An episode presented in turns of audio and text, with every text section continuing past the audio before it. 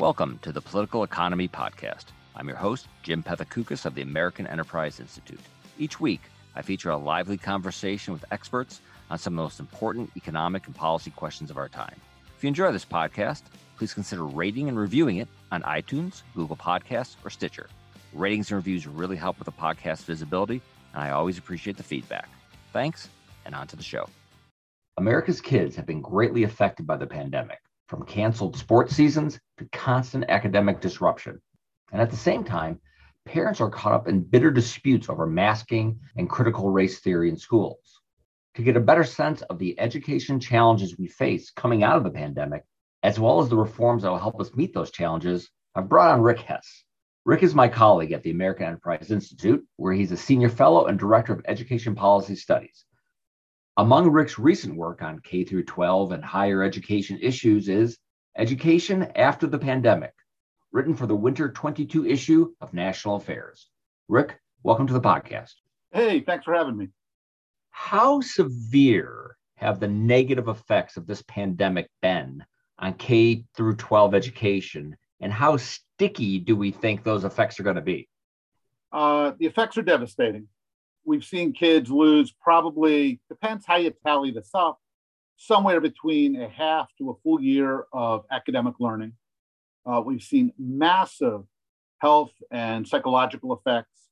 Uh, you know, we know that attempted suicide is through the roof, reports of loneliness and isolation. Uh, nobody's been keeping an eye on kids in abusive situations.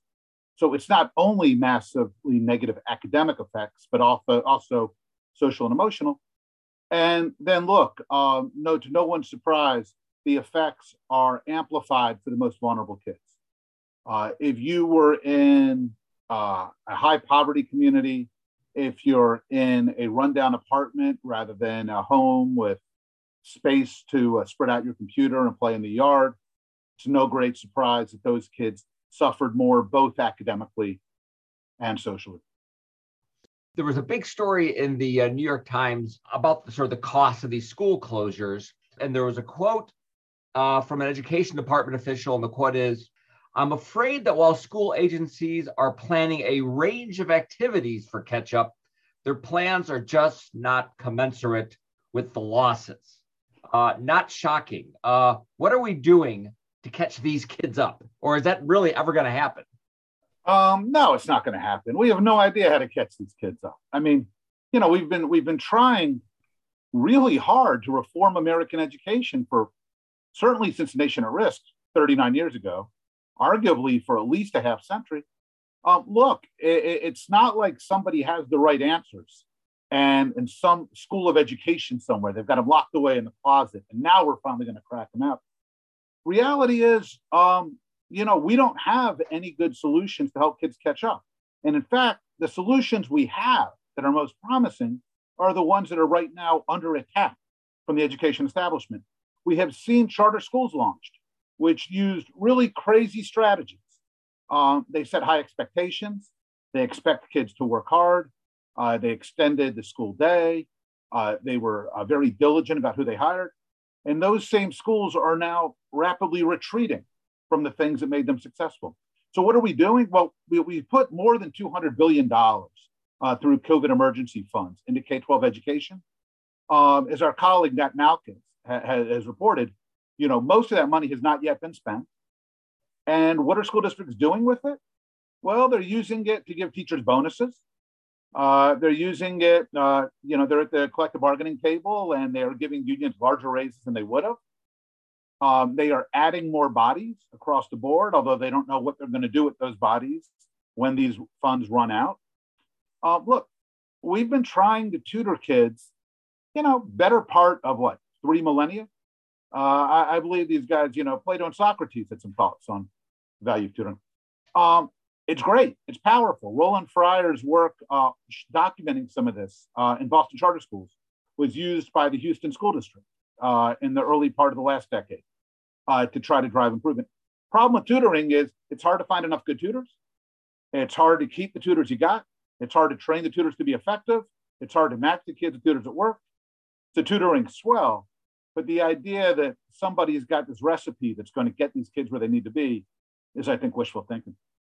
we would need a lot of tutors, right? a, a lot. of kids. All right. Um, so you know they, they had this thing. So it was called Apollo 20. Houston had this terrific superintendent years ago named Terry Grier. Uh, he got he met Roland Fryer, who did this wonderful work on this up at Harvard. They built uh, Apollo like the moon launch. I think it was at uh, fifth grade and ninth grade. They decided to do targeted tutoring. Uh, I think tutors are working two on one, three on one with kids, just fifth and ninth grade, just selected schools. They still needed hundreds of tutors. And the problem is, in order to afford these tutors, you can't pay that much because you need hundreds of these guys. Right. And so they were paying something like twenty or twenty-four thousand dollars a year, um, and you were mostly getting student, you know, graduate students or retirees. Even so, they were losing more than fifty percent of their tutors a year. So the idea that in a place like Birmingham, Alabama, or New York City, that you're to, just going to find thousands or tens of thousands of tutors who are going to line up, get trained, show up, do their job reliably for a year or two years or three years, even if we had the recipe to help make this tutoring uh, uh, successful, it's uh, you know the, the, the logistics of it are really you know remarkably tough. Alternatives uh, to traditional schooling, whether it's homeschooling, you mentioned charter school, or or remote learning. What did we learn about the, about these alternatives? Um, I think you know mostly everything that we thought was true is even more true than we thought. Um, that remote learning is great for some kids. If you get bullied in school or you're frustrated waiting for everybody else to figure out the math problem, remote learning we knew could be fantastic for those kids, and we've seen a lot of kids love it. Uh, we know that a lot of families feel disconnected uh, from their kids' educations. They feel like schools don't do a good job of partnering with them or inviting them in. They feel like they don't know what happens at school. Um, once parents were able to look over the kid's shoulder when they were zooming at the kitchen table, we heard this in spades. Um, we also know that remote learning generally stinks. Um, and you know, after a year and a half of Zoom in a room, more in some places like Los Angeles or New York, where Democrats were just refusing to reopen schools, um, we've seen just how incredibly awful this is for engaging kids, for keeping them um, feeling valued, part of a classroom environment. Um, but look, I don't, I don't think that's actually, and you, I mean, you, you know, you're a guy who writes all the time, so I don't have to explain this to you. Um, this is not an indictment of the technology. The idea that you can, that, that we can sit here and talk to each other across tens or hundreds of thousands of miles is remarkable. The idea that a kid can get tutored by somebody with a PhD uh, in Tokyo or Beijing you a world language or in calculus is an unbelievable learning tool. Um, the problem is not with the power of this technology. The problem is that what we have done is basically taken boring, rote, ineffectual classroom environments and try to throw them up online. And it turned out they were even more boring and worse online than they were when kids were disengaged in class. The power of tech is always you know, you've written about this a bunch, always in the way it lets us rethink and revisit our organizing assumptions about how work gets done. And one of the big problems with schooling is that we haven't done that. Instead, from radios to TVs to Chromebooks, we've tried to slather it on top of the things that we're used to doing. And then we're constantly surprised that it hasn't made much of a difference. Could remote schooling realistically have been significantly better, or were the poor results pretty much inevitable given how sudden the pandemic was in the beginning? Um, so both. Uh, March March 2020 to the end of March to June 2020 was going to be a train wreck. Um, only five percent of teacher preparation programs in the U.S. have teachers do any training in virtual environments. Uh, teachers aren't prepared for this. School districts don't know what they're doing. Uh, a lot of the tech is glitchy and frustrating because it's bought because it, it seems promising, not because it's workable. Um, this was always going to be a problem. But school districts then had a good five, six months um, before September 2020. And you could have imagined a story when a lot of these folks, um, you know, rolled up their sleeves and were working 16 hour days, um, working with software developers to build dynamic, engaging online modules where they were training their teachers intensely. And that just didn't happen. It did in a couple of places, like Eva Moskowitz's uh, Success Charter School Network was remarkable at this. Uh, some of the learning pods that we saw emerge, I think, were so uh, were so promising because they took stuff like the Khan Academies, um, Online Backbone, and then you had people who were really interested and interesting, uh, working to build kind of intimate learning environments around it. But that wasn't what school districts did. What they did was they tried to take kind of the, the organizational routines of we have this many kids and this much contact time, and we kind of run things like we know how to run things and throw it up online.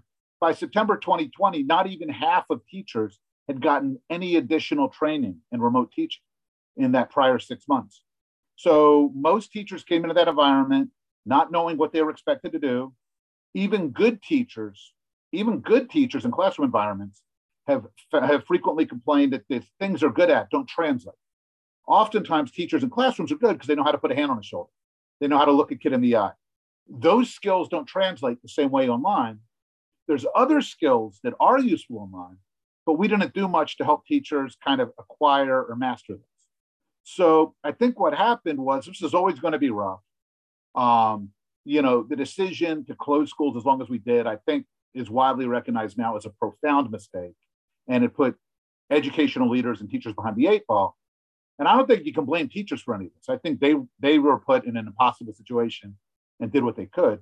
But I do think a lot of the policymakers and educational leaders uh, really need to take ownership that they could have done far better than they did, and uh, and they didn't.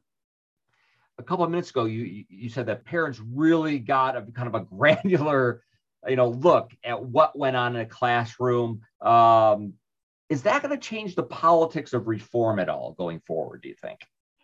You know, I think it already has. Uh, you know, I mean, I think a lot of what we've seen as far as um, the, the, the heated fights over masking, uh, over critical race theory, some fights over gender identity. Um, a lot of the stuff relating to say gender and race, not masking, but gender and race, has been playing out in schools um, over the last seven, eight years. Um, you know, I, I, was writing about this stuff in 2016, 2017, as was our colleague Robert Pondiscio. Um, but a lot of it was just off the radar. Parents didn't have as much uh, visibility into what was happening in schools and classrooms. And I think one of the things we're seeing, some of the fights are so heated because some of what's been happening under the surface is now newly visible. And parents are speaking to that. So I think that's one thing. Um, I think a second way it changes is look, um, I heard two polar opposite reactions from parents uh, when they were writing me, uh, especially over the first, say, six months of pandemic. One response was, I had no idea how hard our teachers work. Um, boy, they're, you know, juggling 25 kids. I can't get my kid to sit still. So I don't know how they do it with 25. The other response I heard was, what the hell do teachers do all day? I send my kid to school for six and a half hours a day, and it looks to me like they're only doing 35 minutes of work. And on these asynchronous days, I'm not even sure they got 35 minutes. And I think both of these reactions show that parents feel like they don't have a real good grip on what kids are actually doing all day when they're kind of out of sight. And so I think I, I suspect, we'll find out if I'm right, is that when we talk about these highfalutin reforms that we spent so much time on over the last 20 years, things like teacher evaluation systems, um, I think those are going to resonate a lot less.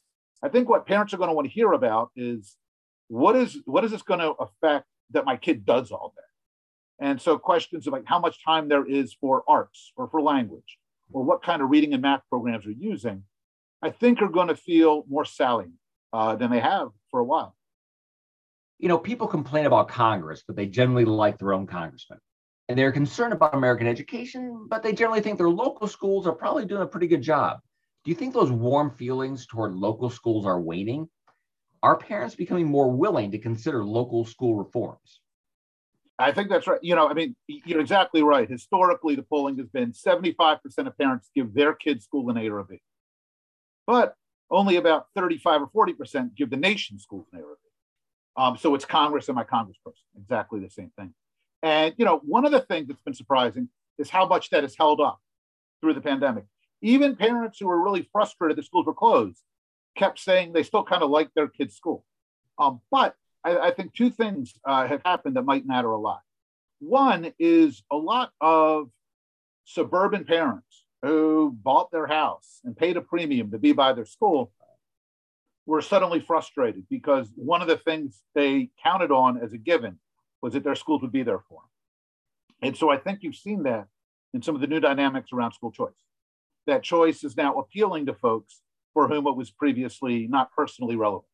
It was more of an abstraction. And then the second thing that's gone on is as families have experimented during the pandemic with online uh, supplements, online supplemental learning, or learning pods, or as they have gotten, you know, turns out um, at post pandemic, 60 plus percent of parents say they'd like to have their kid at home at least one day a week. Uh, Ed Choice is falling on this. For parents with children with special needs, it's even higher. Um, this kind of makes sense, right? Like it turns out the parents didn't like having schools say, we're closed, it's your problem. But I have heard from enormous numbers of parents who said, you know what?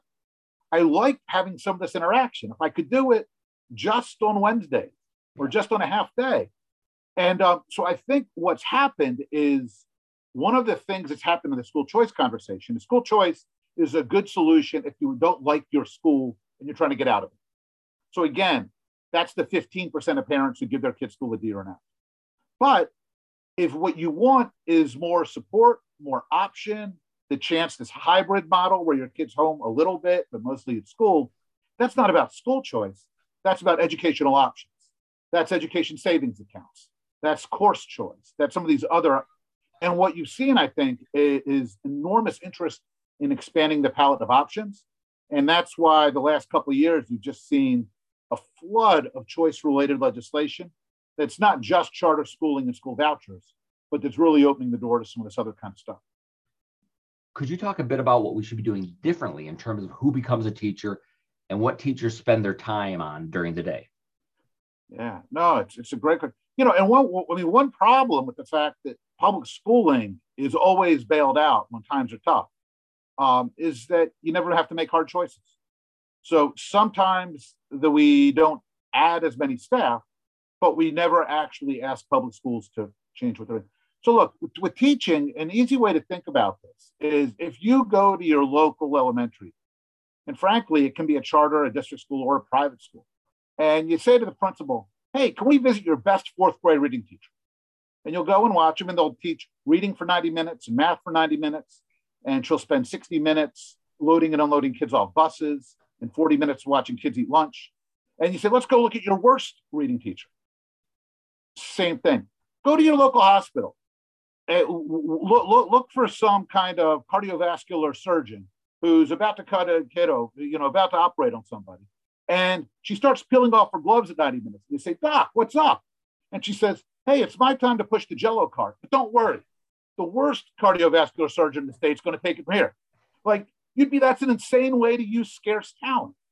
So the problem is we've got a teaching profession, which made a lot of sense when Horace Mann was building out the common school in the 1840s, but which basically we need three and a half million teachers, all doing a whole mix of activities, some of which make a big difference for kids, some of which are a complete waste of their time. Some of these activities teachers are good at, some they're not good at, and nothing in the way we organize the work, assign teachers to kids, compensate teachers is reflective in any way of which stuff we think is important or of which teachers are good at the stuff that's important. So if you look at a law firm, you look at an architecture firm, you look at like a think tank, instead there's a you know there's concerted effort to say, all right, which of these tasks are really impactful? For instance, every principal you talk to will tell you that teaching kids basic literacy skills, phonemic awareness, and phonics and stuff is crucial. So you can't get anywhere with kids unless you've got strong teachers working with them.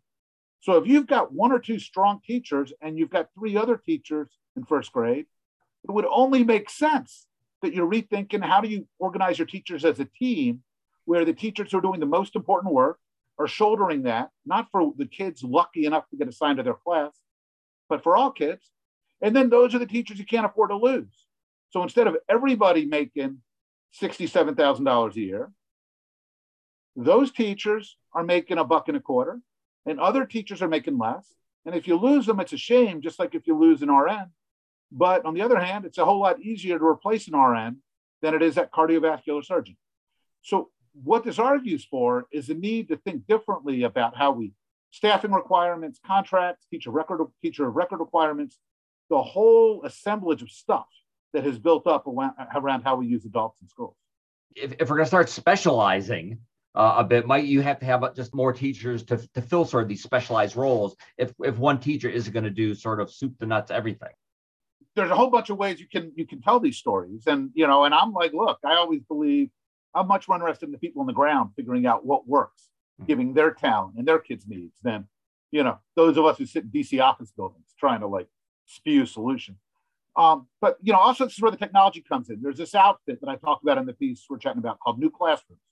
Uh, Joel Rose launched it under when Joel Klein was chancellor of New York. They, they say, look, most fifth grade math runs the way you used to play an LP if you bought an album in the 1970s. You put the needle at the first one and you play it through. So kids show up day one of school. There's a scope and sequence, and teachers teach you this stuff for a day and a half and that stuff. And if the kid didn't learn it, the teacher tries to catch them up. And if kids are absent, they miss important lessons. They said, wait a minute, there's this thing called like digital music. Why don't we test kids before the year starts? We say there's 73 learning objectives in fifth grade math. If a kid already knows 24 of them, why waste their time? Let's start them on the ones they don't know.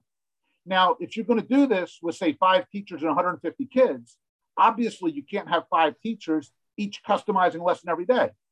We talk like it's feasible. We call it differentiated instruction in education. But I can tell you, as an old high school teacher, there's no way you can actually do it. So, what they say instead is wait a minute, we've got all of these new learning tools at our disposal. We've got these one on one computer tutorials where artificial intelligence is actually really good at teaching some of these math functions. We've got some teachers who are really strong at large group instruction.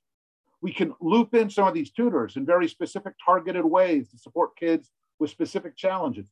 So then the argument here is actually you don't probably need to add staff.